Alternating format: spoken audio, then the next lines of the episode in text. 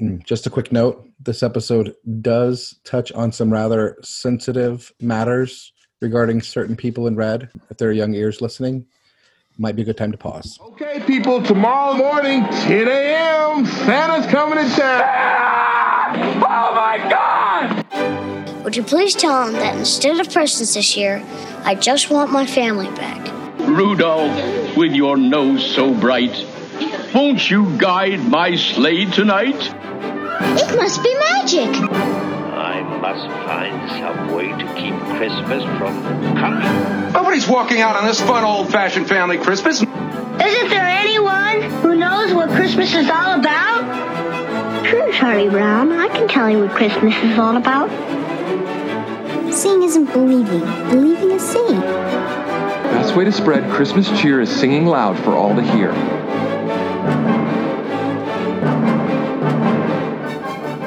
Hey guys, we're back for another episode of Tis the Podcast, the podcast dedicated to keeping the Christmas spirit alive all year long, even in January when none of us really can stand those words coming out of our mouths, especially when we get to the countdown at the end of the episode.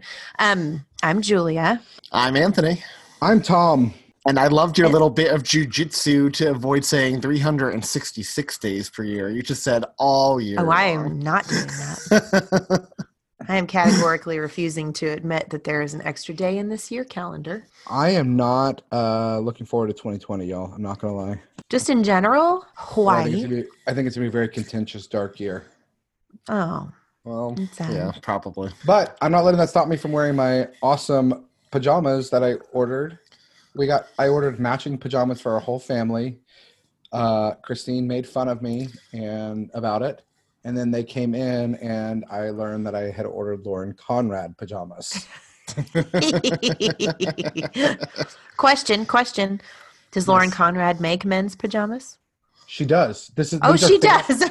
Okay. These are family pajamas. So this is the men's. Christine has the women's. The women's have buttons here, and then Ellie has the kid ones. I did not know. She How was your Christmases, guys? We haven't talked since before Christmas. How Oh, that's it? weird. That's weird. It, it felt like a We've all long time since we talked. Yeah. It does. did. I had a good Christmas. All the kids' stuff was all fun, and the weather was terrible here in Tulsa. It was, It was 65, 70 degrees on Christmas Day, which was awful. Um, Uh, but it was good. It was a good Christmas. What about you guys? we had the plague in Casa de Crow, but it was still a great Christmas. We all uh, we spent time together with family. It was magical. I have to tell you all about Ellie. I feel like she's a little advanced when it comes to Christmas, and she's already like we're not telling her about Santa, but just it's impossible to avoid in the culture, right? So Christine was putting her down to, to bed, and uh, uh, I had to go to church, and Ellie keeps waking up, and she tells Christine that she's going to it doesn't matter if she's asleep or not as long as she's pretending santa won't know the difference and she's going to get up and she, she's going to catch santa then on christmas morning she's asking why santa's gifts we didn't say they were santa we just had some unwrapped gifts out for her like her scooter and uh, uh, an olaf that's bigger than she is she assumed they were from santa which we did not say they were and she wanted to know why they had tags and why santa needs tags on toys if he's making them Good question. that is a very good question. I was a little taken aback i'm like i don't know how to answer this almost four year old ellie How did you answer it? um, i said hey look here's a shiny thing for you ellie i pulled we pulled we pulled the up hey look squirrel There you go. anthony how so was your you had Christmas? mentioned oh you'd mentioned if you we let me ask you this before we move on. You'd mentioned taking ellie christmas shopping for christine and letting ellie pick out what she was buying for christine. Dying to know what she got for her. Yeah, I am too. thom has left the screen. He's getting yes thom left the screen. said present.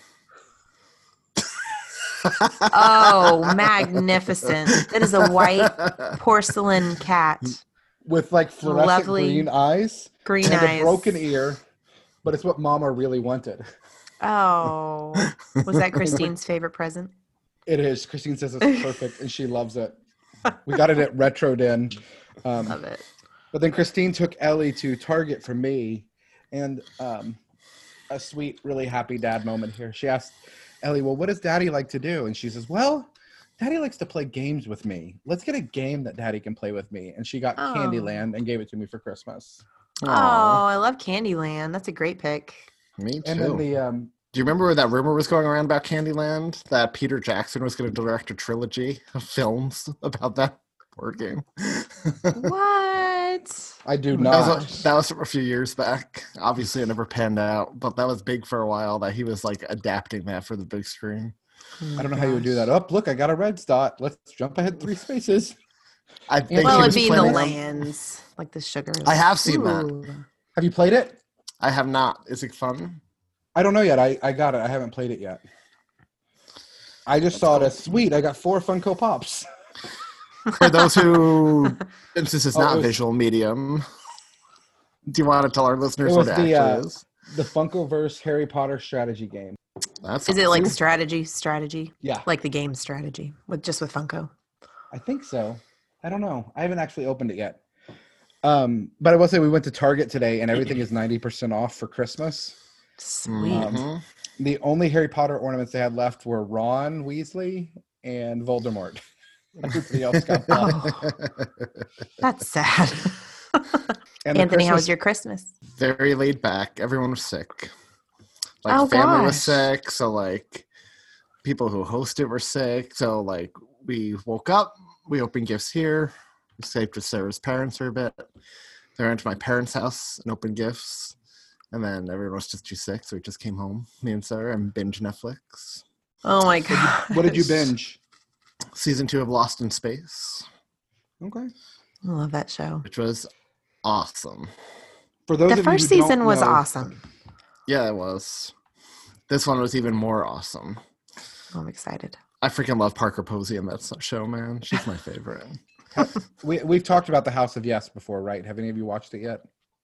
No, uh-uh. You need to watch. Have we Parker talked Posey about it before? I thought so. Have I told you all about it? I don't think so. So Parker Posey is in this movie where she called The House of Yes, and the whole movie plays very much like a play, but she is in an incestuous relationship with her brother and obsessed with Jackie O. Did we talk about this when we talked I about like season one of Lost in Space? Because that sounds familiar. I feel like we did talk about this. Yeah, Speaking of Netflix, who is watching The Witcher? I hated it. Why? I I love those Oh, games. You hurt him so games. bad.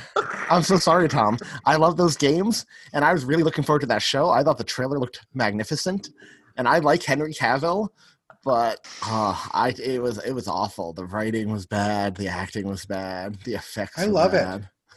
I love I'm it. so sorry. I'm glad. The high I'm glad you monitor love it. Thom makes you look like like little and sad you look right so now. sad. if you when I had the I low sad. monitor, you would look like angry because you'd be I'm looking sad. down. But now you're like, what? I was I was looking forward to talking about The Witcher. No, I I love it. I apologize. Oh, I was going to say real quick. Did y'all see though that The Witcher has had more people download it and watch it now than Mandalorian? what? I Really? did not say that. Yep. Okay, I got something else to say when we paused. Happens when we don't talk to each other for like two weeks. And Christmas happens in the meantime. and Christmas. Right. And New One Year's. last- for our listeners who are recording on January first, by the way. First day. And of today was a great day. I usually don't care a rip about January 1st, but can I brag a little bit? Proud mom. I would love it if you would. Yes. My daughter Hannah was on TV today because she was marching in the 131st Rose Parade That's in awesome. Julia? Pasadena, California. I would have Yes, loved she that if I had known. She was on the Hallmark Channel because they broadcasted Ah. footage, and she actually like they had a Can camera you- guy like right by her. Can you arrange for her to come on the show for an interview about being on the There's no way that's happening. I can tell you right now. nope, no way. so It's cute. pretty That's a excited. cute thought, though. Yeah. So I'm missing her hardcore because she's been gone since Mm. last Saturday. And I've never been away from my girl this long before. I told her I couldn't long even bear to go into Sprouts because that's like our thing on Saturdays. Like I just can't go to Sprouts without you. So but So- she comes so home sweet. tomorrow. so today was the first day all Christmas vacation I slept in. I've been getting up Wow. 5 6 o'clock the past two weeks. I've been squeezing in like all my stuff. So All much your to do. stuff. Yeah. all your books and shows and movies and Mm-hmm. I don't even know. Speaking Uh, of books, I really Little like Women the- we have to cover, by the way. It is a When it Christmas comes movie. on when it comes on Blu-ray or digital or whatever. Oh, I want to see it. Was it so good? It was so good. the original one, well, like the original one, the Winona Ryder one was on TV when I was feverish one night. And you know how like like when you cry, you sort of feel almost like you have a fever, like your face gets all hot and all that stuff, like when you cry. But like that night, mm-hmm. that night, I actually had a fever, crying because that movie makes me cry like a total baby. And I was like, this is like double double duty. Marty walked in and he's like, "What's happening?" And I'm like, "Little Women's on. Just leave. I can't."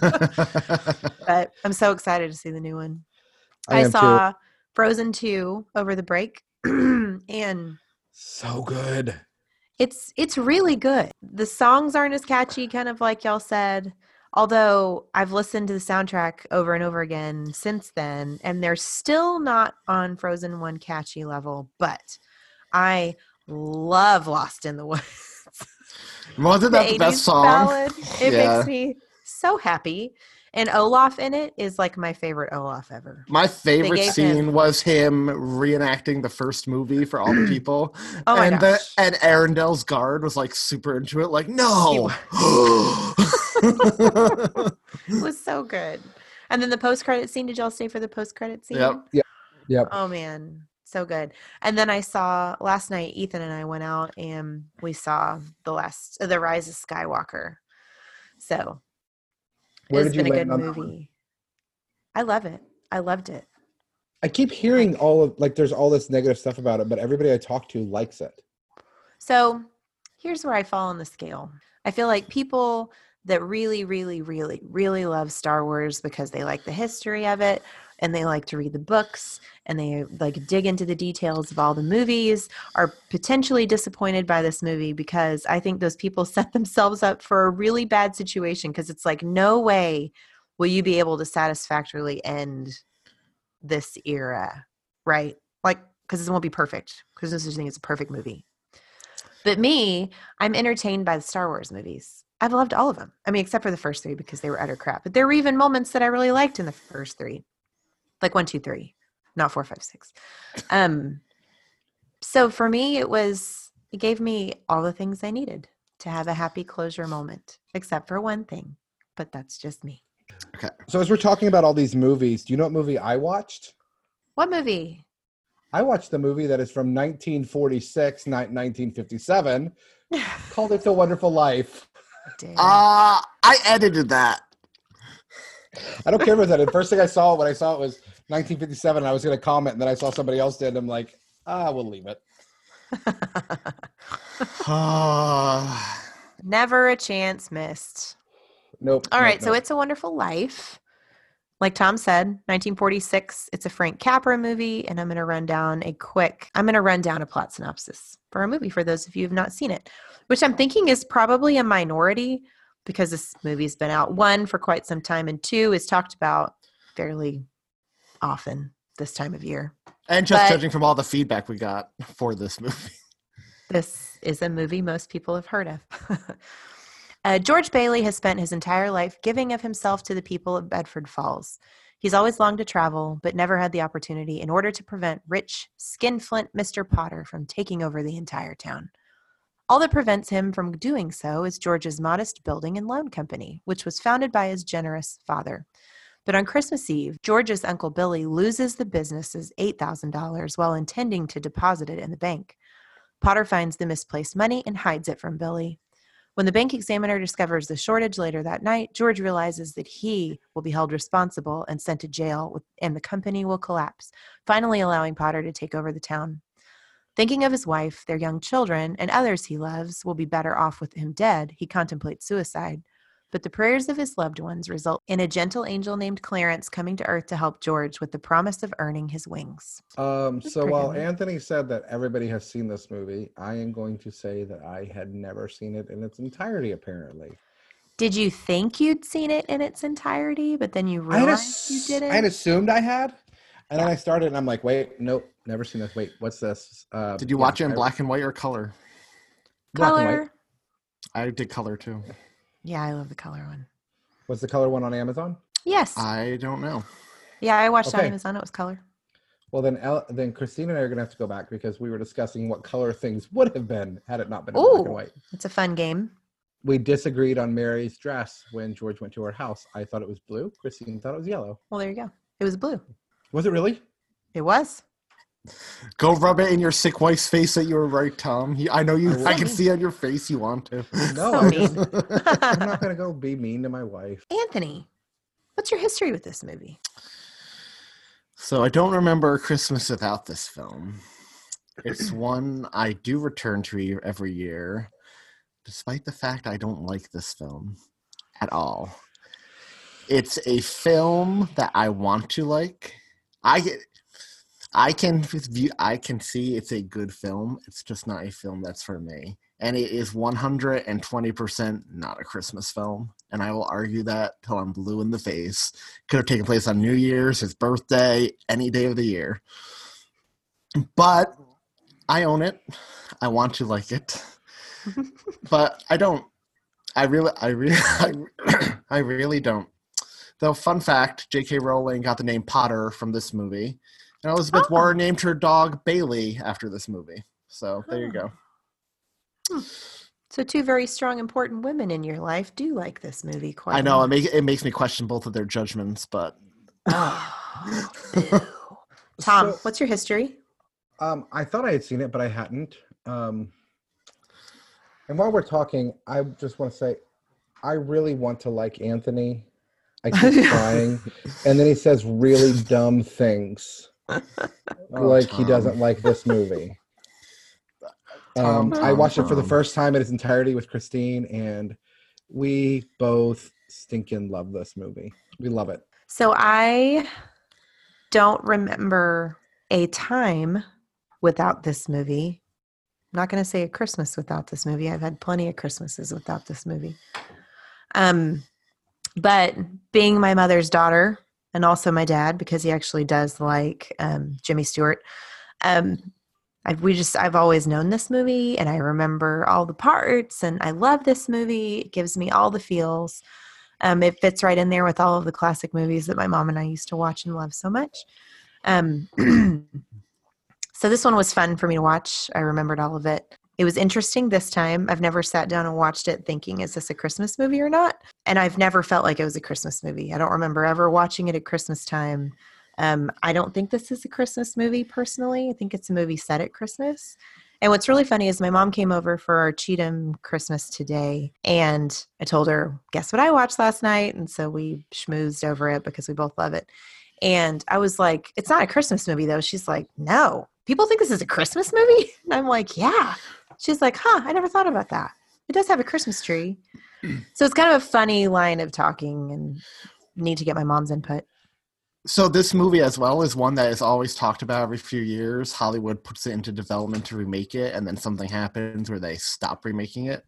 Thank it's God like for that. it's it's like God doesn't want them to, which I'm Yeah. fine with because this is one movie that should not be touched, and I'll stick up for it on that front. But Yeah. this there is constant talk in Hollywood of remaking this one. This comes up more than any other movie. I actually read that in an article today. This and The Breakfast Club. Who would Dude, want to this should remake not the be Breakfast remade. Club? Hollywood want those big bucks. Got to rely on reliable brands because there's no new ideas anymore. Okay, so let's run through the cast and credits on this movie. Frank Capra directed this movie. Little name you may or may not have heard of. I would imagine you've probably heard of it. Um, he's known for a lot of really good, really old movies. Um, not just this one, It's a Wonderful Life, but you may or may not have heard of It Happened One Night with Clark Gable and Claudette Colbert. Um, Mr. Deeds Goes to Town. Mr. Smith Goes to Washington um, him and Jimmy Stewart were buddies. They they had a few collaborations together. Did he do It's a Wonderful World as well, or was that somebody else? I don't see it in his credits, so I'm going to say no. He also did Arsenic and Old Lace. I love that movie as well. My favorite's Mr. Smith Goes to Washington. Yes.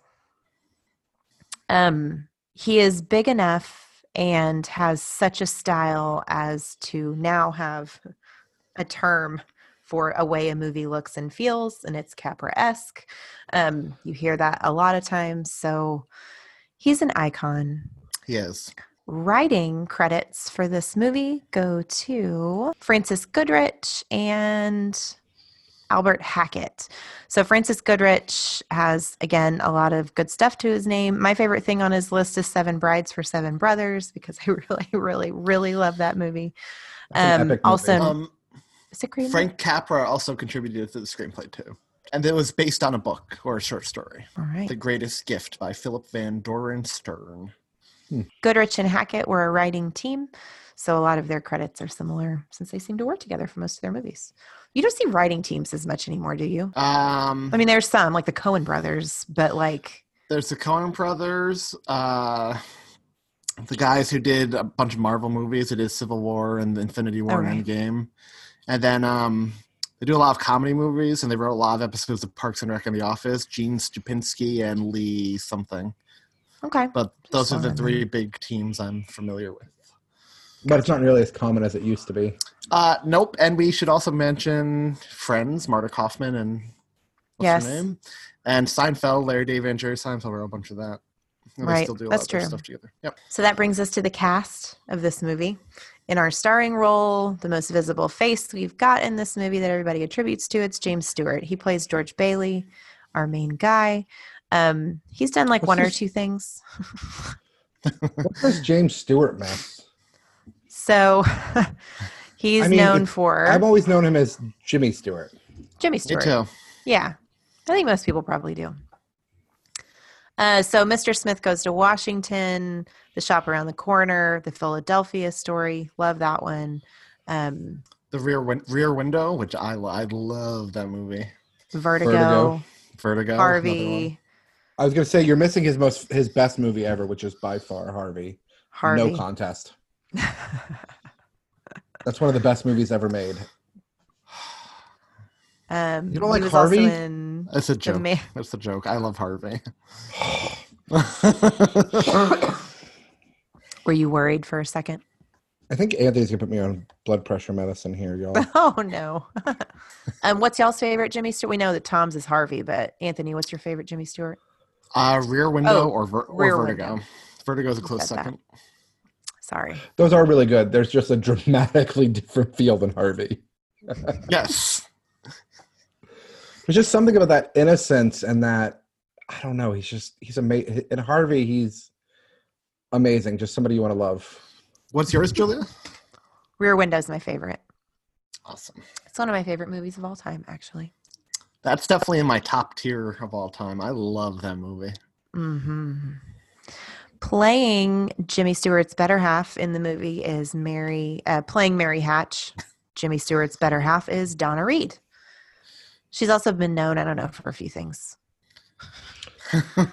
Donna Reed is probably most known for the Donna Reed Donna Show. Reed show. Mhm. She was also in Dallas for a bit. Um, she was in From Here to Eternity. So her career also lasted for a good long while because I mean Dallas is in the 80s. So do y'all like Donna Reed in general? I like the Donna Reed show. Yeah. hmm Do you like Donna right. Reed? Yeah, no, I'm. I, yeah, that was my like. I yeah, I like her and her show. Do you like her in this movie? She is definitely his better half. Did y'all did y'all see her in? She was in the picture of Dorian Gray I don't know if I saw back that in the one. day. One of my favorite plays of all times. But uh, Who is she? I love the. I love the favorite story. stories.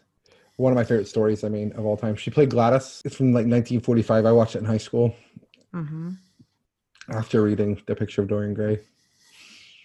That makes sense. Did you Mhm. watch Penny Dreadful on Showtime? Uh, I watched part of it. I liked. I lost interest. Was introduced. I don't think I made it that far. Um, playing our anti-hero, Mr. Potter, is Lionel Barrymore of the Barrymore Barrymores.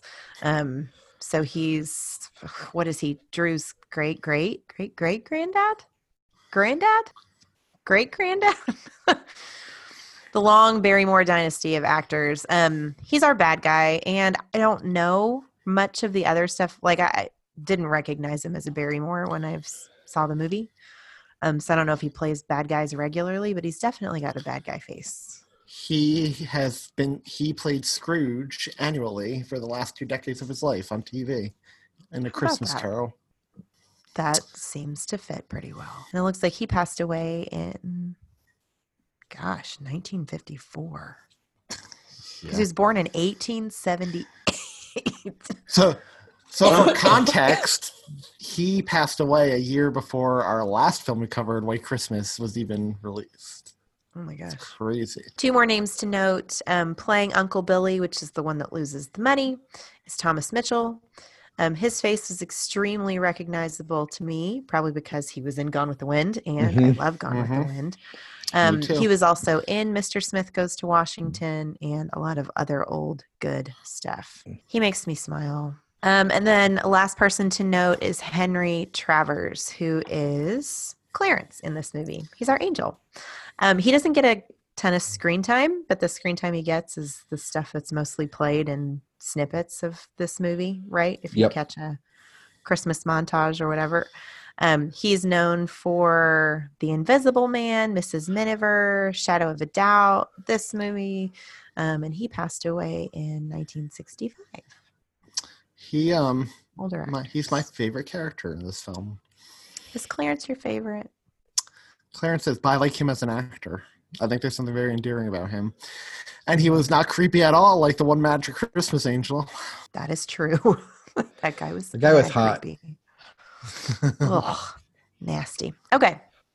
So our story is pretty much like the synopsis said, right? We've got George Bailey. He has the beginning of the movie, he's he's fresh and excited about the world, right? He wants to travel, he wants to get out of this town, wants to get out of New Bedford.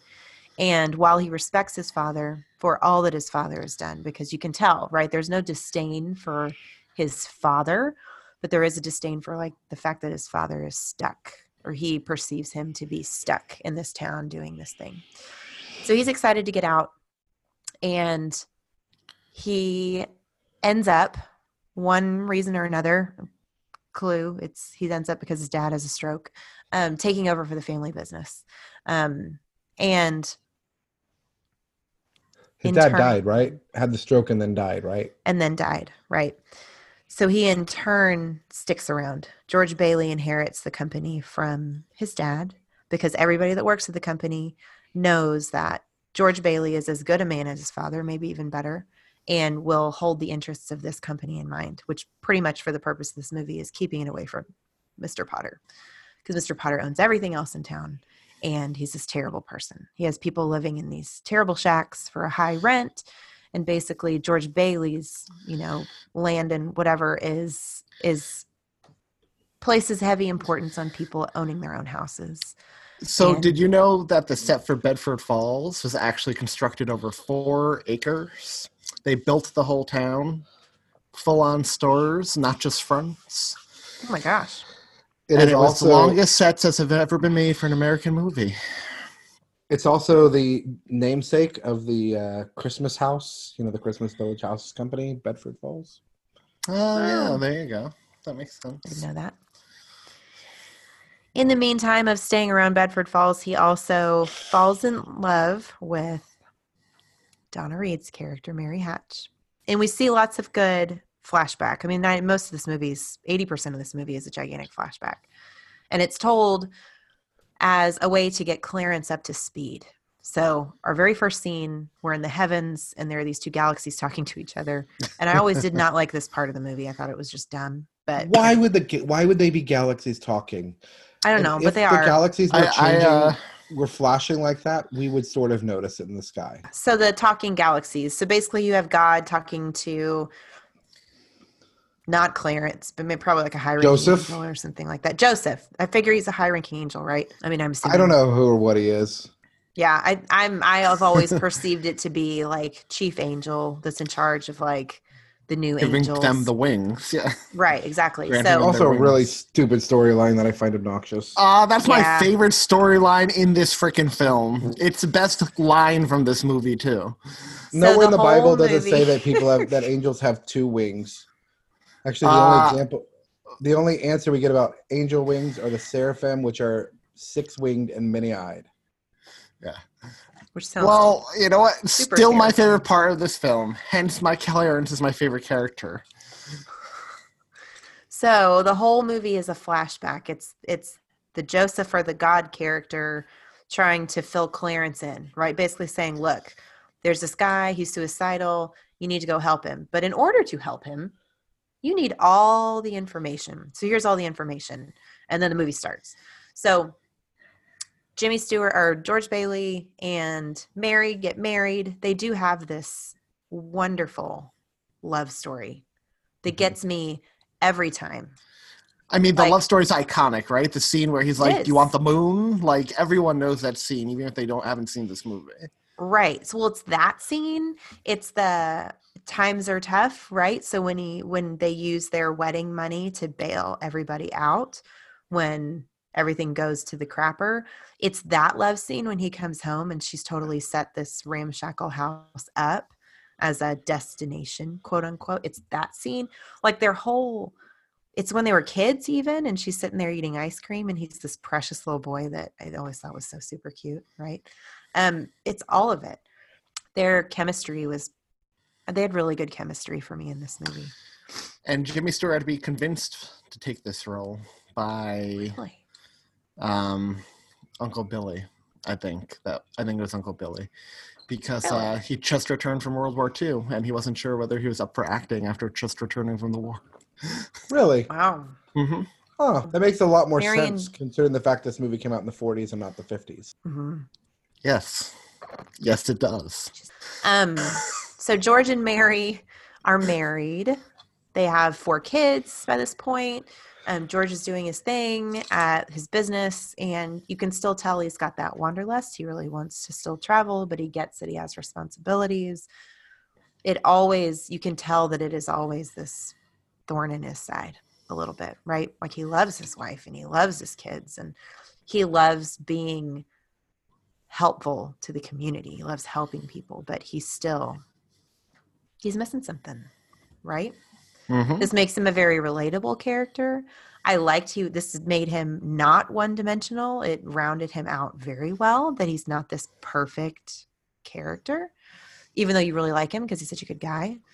Um so as the synopsis said uncle billy loses eight grand which if you think about what eight grand was back then that's like that's like Yeah. all the monies that's a lot of money Well, I mean, just to And put in Mr. perspective, he later on the, the movie when uh, George is offered a job, twenty thousand a year is like he would have the biggest house and be the richest person in town. Right. And that was So when eight- Potter offered him a job, right? Eight thousand dollars back then was one hundred and five thousand five hundred twenty-one dollars and twenty-three cents. So you're talking six figures boss. Yeah. Yep. Um so Uncle Billy loses the money, feels terrible about it. George Bailey realizes he's in some trouble, right? Holy cow! Yeah. Wait, so that means that when he's offered a job, he's offered two hundred and sixty thousand dollars a year. yeah. Good night. Sorry, And he turned I it am down. So sorry. No, it's an important plot point. So Mr. Potter at one point offered George Bailey a job to work for him for lots of money, lots and lots and lots of money, 200 and something nowadays annual salary, lots of money. And things are tight around the Bailey house because he gives as much as he gets. He just Mhm. does. They run on a tight ship, um, which is exactly how his dad was. And so he's momentarily interested, right? In life being easier, whatever that means. But then it doesn't take very long for him to realize, you know, he shook his hand, he shook Potter's hand, said he needed to talk to his Uh-huh. wife about it. And then he realized upon shaking Potter's hand, like, no, no, it's not worth it. And it's not worth compromising my morals. So he turned him down. He turned all that money down to keep doing what he's doing. So he's a good guy. He's a real good guy. Um, but in the pits, George Bailey starts to wonder if he's more valuable dead than he is alive. He's got a life insurance thing on him. Um, does he, He even really of is. matter? Right. I mean, totally would be worth dead more than alive. they don't say that in the movie, though. Um, so he really starts to question everything, right? Um, does he matter? Would it even matter if there was never a George Bailey? and this is where Clarence comes in. So Clarence, our angel, jumps into the water that George Bailey is looking at jumping into. And so George Bailey, being George Bailey, jumps off the bridge, saves Clarence, and as they are drying out in the little like watchman tower shed, starts to say to Clarence, like, you know, what if there never was a George Bailey? So Clarence decides to give him that. He gives him a glimpse. We've talked about glimpses before, notably in Family Man. We talked about a glimpse. It is In three days. retelling. Yep. In three days. That's right. I don't like that one. Um. So Christmas Carol doesn't get so much as a glimpse, but he does a whole past thing that Yeah. Which one? What'd you say? like in a Christmas Carol, he gets a glimpse. Oh, of, it- okay, it cut out. Sorry. Yeah. right. So we've definitely talked about this plot twist, this plot device. Um. So the last 30 minutes, it's really just about 30 minutes of this two and a half hour movie is devoted to George seeing what life would be like if there was no George Bailey. Um, Clarence walks him through the town, which is now no longer New Bedford, it's Potterville because Potter's taken over because there was no George Bailey to stop it. He sees that his the people he helped, like the Martinis that he helped get a bar and helped, you know, get him a house and it made him successful, doesn't exist anymore. I did not like that his wife was a spinster without him. It seems right for the times, though. I mean, I think that's she would have found another person. Well, but then it, Duh, it duh. discounts the true love aspect of their they're going relationship. for. Lots they of meant things back then, other. though, were not necessarily true love so much as, oh, we have to get married because it's expected of us. So I don't see her necessarily. I would have preferred they showed her in an unhappy marriage than a spinster. than a spinster. Yeah, I think that could have worked too. We see Mary, and she's a spinster, and so that really that bums him out. Also, um, it's the guy at the drugstore is a total raving drunk because George Bailey's character as a kid wasn't there to keep him from falling apart when his son died in the war. Um, so all of these things, he sees how he has impacted people's lives, and he is important, and he should stick around. And so he does stick around. So I have a little bit of trivia for you. Yes, please. So in this alternate universe, Mr. Potter had taken over the town and it's Pottersville. Well, in the original draft of the script, the character Mr. Potter didn't exist. George was shown a reality in which he became a powerful and corrupt politician himself. And the climax of the film was quite different as good George Bailey fought his evil doppelganger, a battle that resulted in the death of the evil George Bailey when he was thrown from the bridge.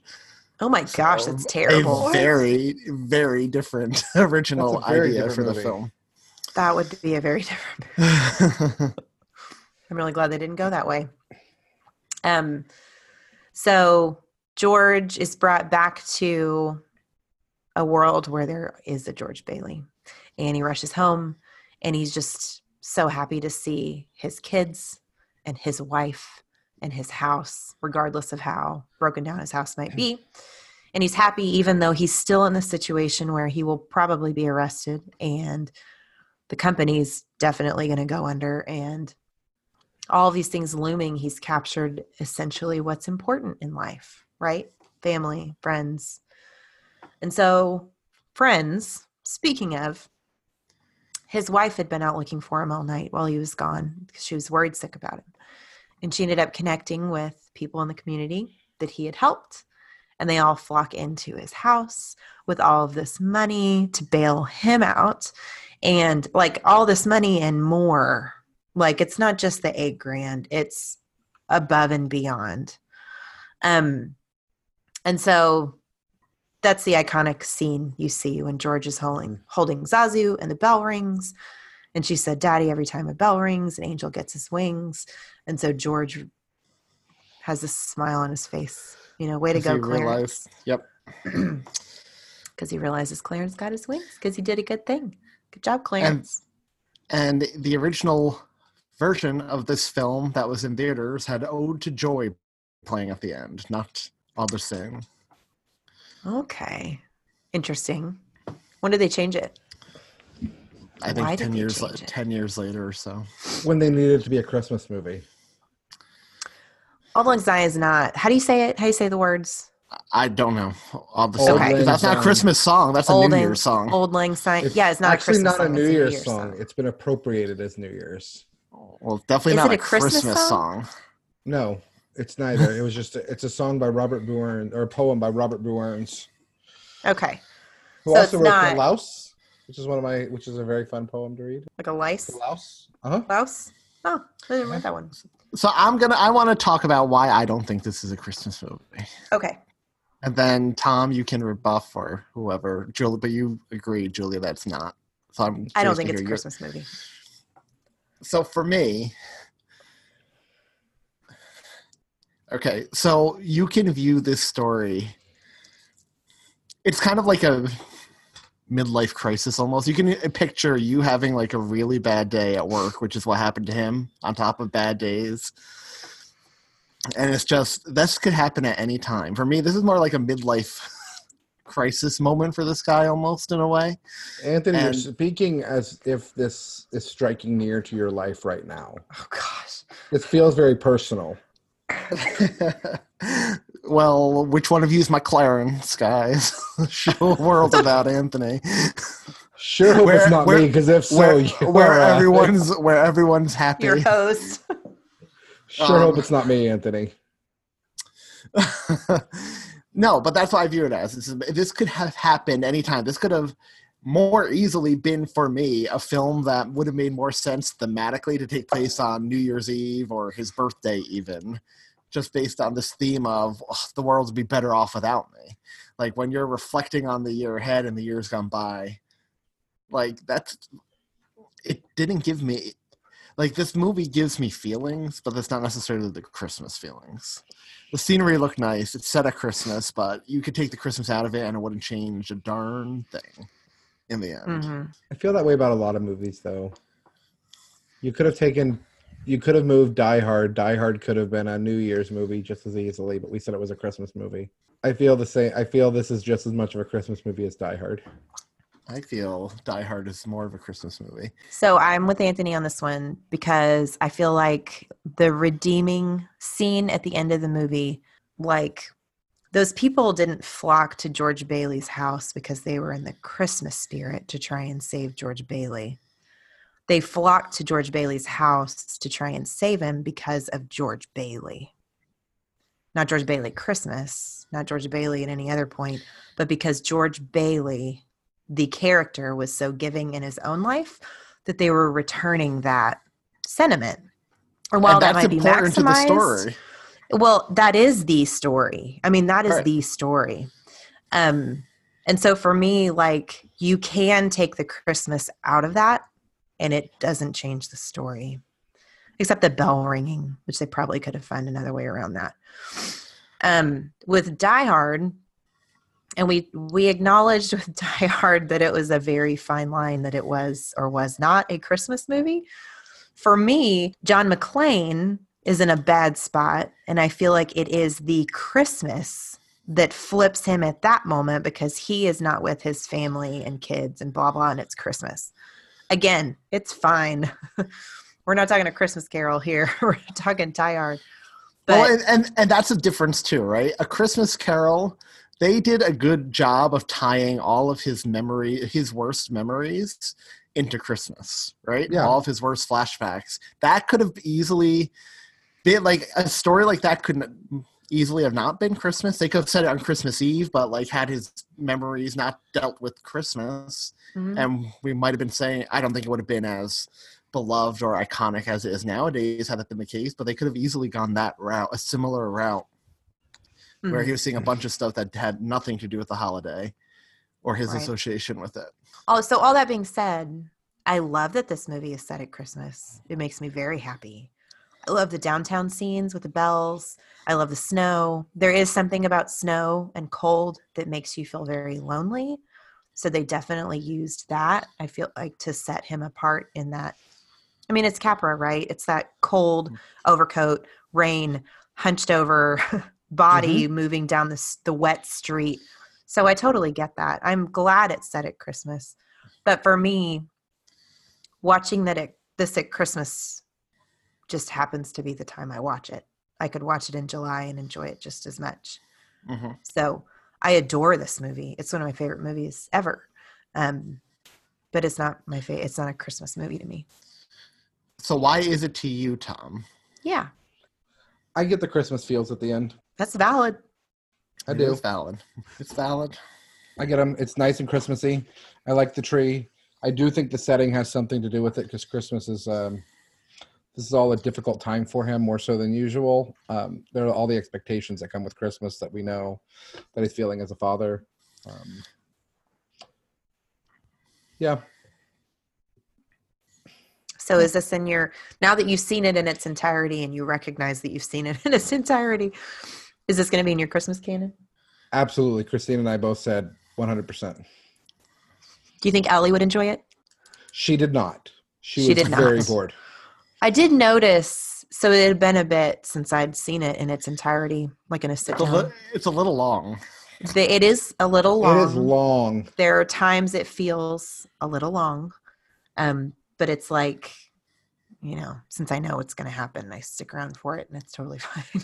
It, But- it's funny because I always forget that. Yeah, and you brought it up earlier, Julia, that we really don't see this alternate universe until like the last half an hour of the film. Like, so Right. it's so yeah, set up, and that's obviously the thing. One of the things people think about when they immediately think about when they think of this film, it's that alternate world without George Bailey, and uh, we don't.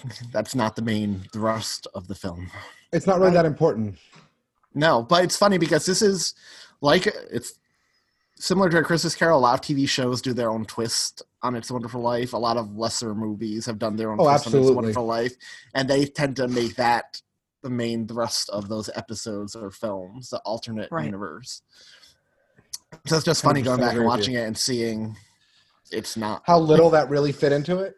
I thought the Yeah. same thing watching it for the first time. It was like I was watching it and I'm like, this is really like his his alternate universe is, is a subplot in here, really. yeah. So I have a question the for whole you the whole movie is the whole movie is building up and building this empathy with with George, right? hmm when he's on the phone with his daughter's teacher, what did he say to her in the version you watched? It wasn't good. Oh, yeah, I can't remember exactly. Was it about sending her home in the rain? Yeah. Yeah. Because it's it was originally uh he tells her it was something about how it was unacceptable to send her home half naked. Oh, But that's what they he, that's what I heard. Half That's what I heard yeah. too. Because there are two different versions. Some versions still show the rain, and then they edited the naked line back in later on. Huh. So it's a naked line in the Interesting choice. theatrical cut. Then when it first got the rights for television, they changed it to the rain. And then Huh. at some point further down the line, they changed it back. And now there are two versions floating around. Interesting. Is the one that you saw, the color one that we watched, had the half naked? Yes. Half naked. Yep. That's what I remembered too. So, are there any favorite quotes or scenes in this movie? Yes.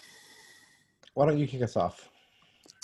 My favorite scene is the end where he's happy and loving life and then the bell rings and his daughter's like daddy every time a bell rings an angel gets its wing i always love that that's the iconic line for me in this movie i don't think that's Yes. subplot stupid i'm happy for clarence in that moment so that's my favorite did not like that line. I found it really obnoxious. i find you really obnoxious so That's fair. That's fair.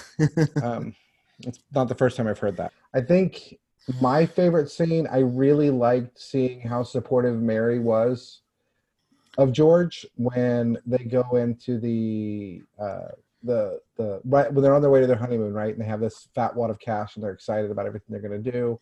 And there's a run on the the building and loan business, and everybody wants money, and they're going to give everything to Potter, and instead. Um, Mary says, "Well, here we can pay you with this." I Yeah. really like seeing them come together to save the town. The town being much more important. I love that too.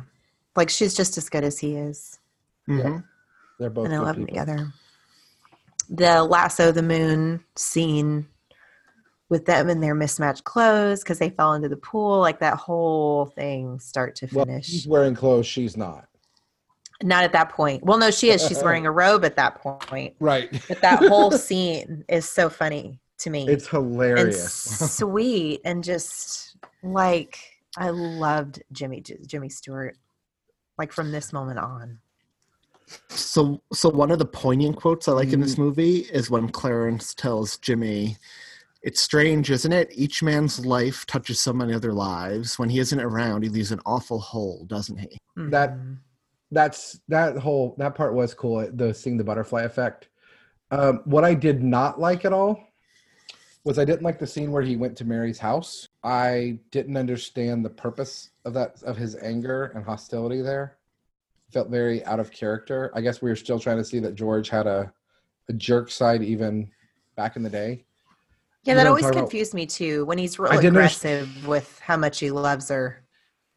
I think Was it there- was well- show. Split. I think it was to show to your point, Julia, that he was not a perfect guy. It was to humanize Mm-hmm. him a little bit. That nobody's perfect. But you Yeah, don't go from being that it was angry and mean to right. making It out. wasn't it. Yeah. It felt very inauthentic. Right. Um, the That other part part I really when I was young, that part scared me as a kid.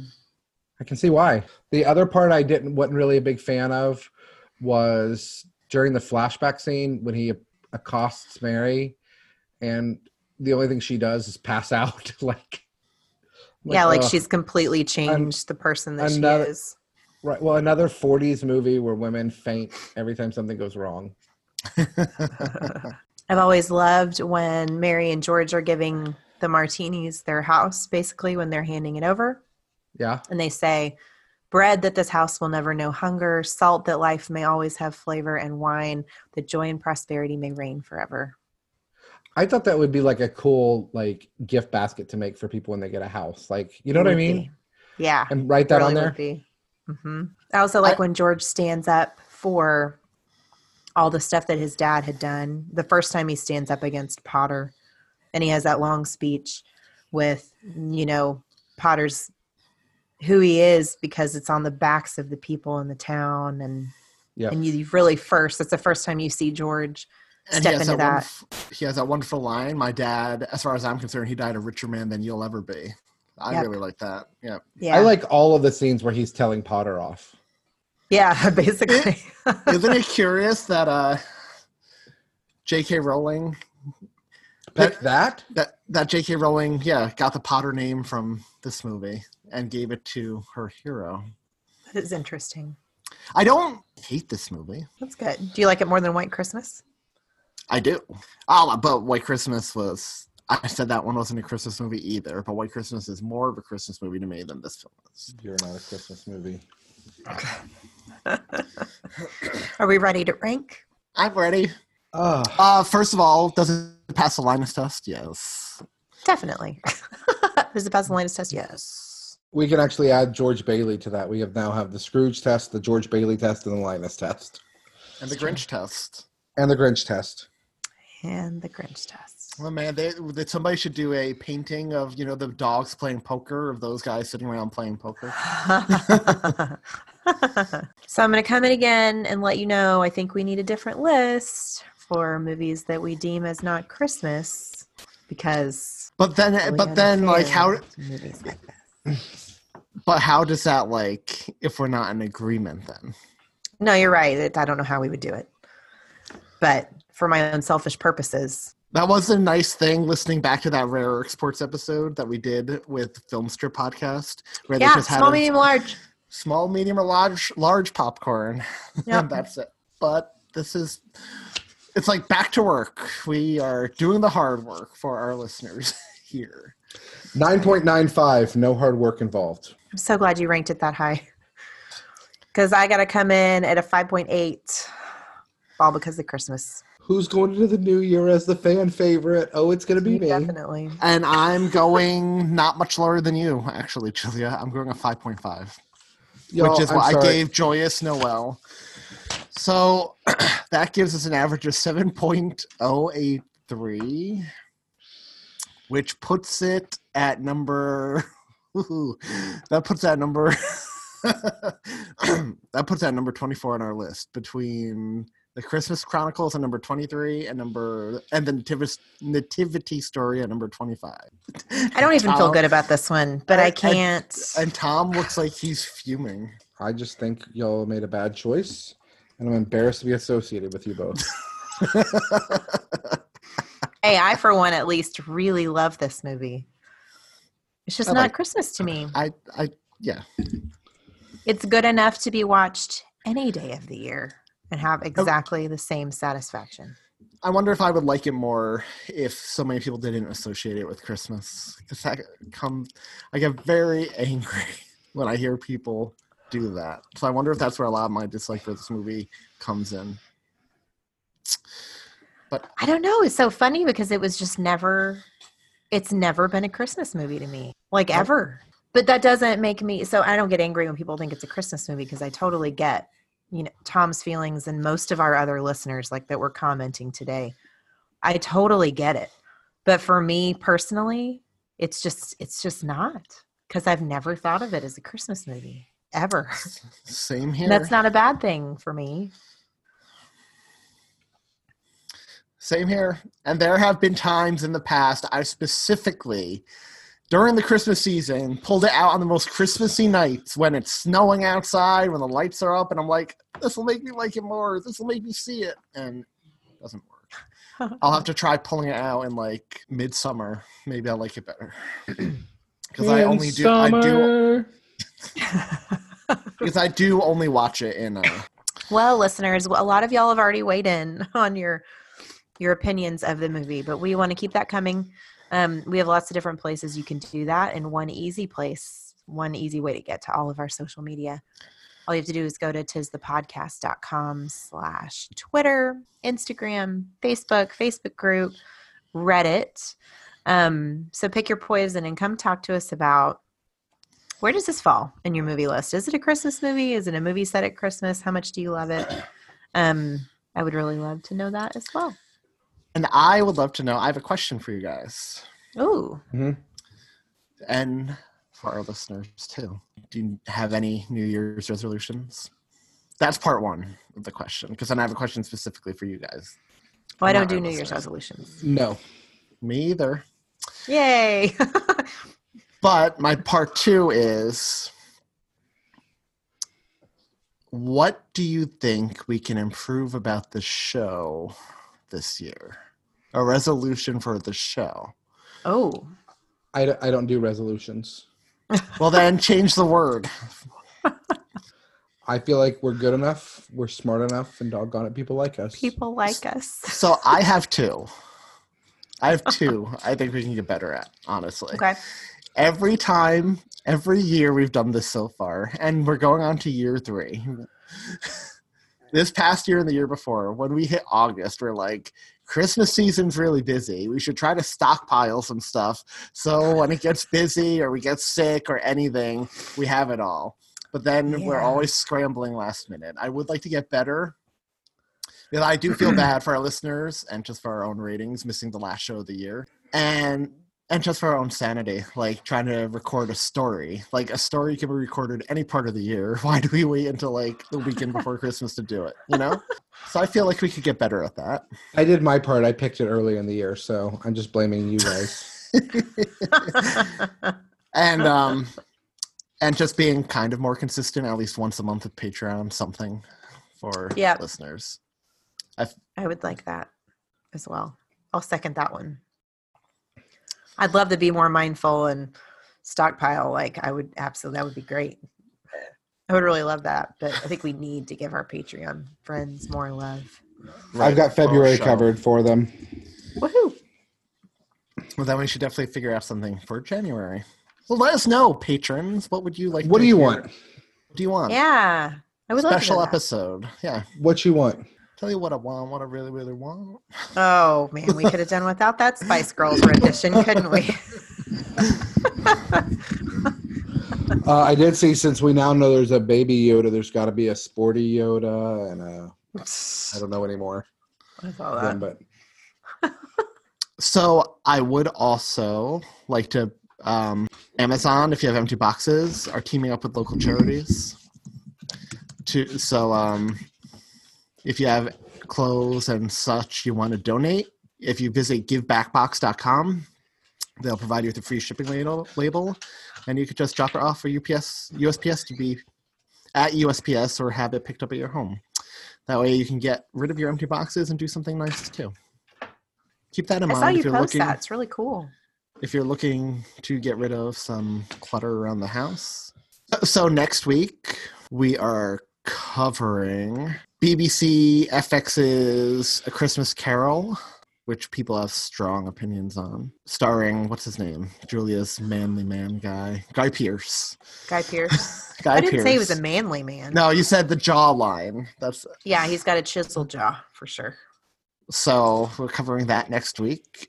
And the week after, we're covering the Christmas episodes of Frasier. So That's a lot. That was a lot. It's a who lot. picked Frasier? No. That would be me. You may I have to split them up like you did the Simpsons ones. Maybe do since there are eleven seasons. Maybe do five this year, six and that. Whatever you want to do. It's your week. Oh, and we'll get to add a new tab. We will get to add a new tab. I can't wait to see years from Thom's now how many thing. tabs we have. What I don't like is a countdown is a little different from the last episode that we had.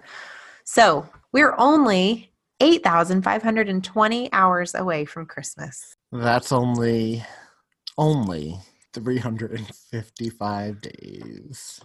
You realize putting the word only in front of it doesn't make it seem any better, right, Anthony? Because no matter what I say, that's still 50 weeks. You know what? That's only 50 episodes. That's nothing. We say, Right. we start off every year saying how long it's going to be, but this show really does speed up the year, and for that It flies I am grateful. You sounded like Tosh, and that was not good. And for that, I we hate thank you. that guy. Oh. Everybody does. So, good news is 50 weeks, 355 days, and 8,520 hours is probably enough time for you to feel pretty confident you can get stuff done for next Christmas. That's true. Hope so. And I'm interested to cover Christmas Carol right after It's a Wonderful Life, as unconventional version as it is. I am not interested in covering this episode, this movie at all. I haven't seen it yet. Well, I'm not interested in talking to you at all, Thom. So, That's hurtful, Anthony. and on that note, do your homework, y'all. Yay, Anthony said yo.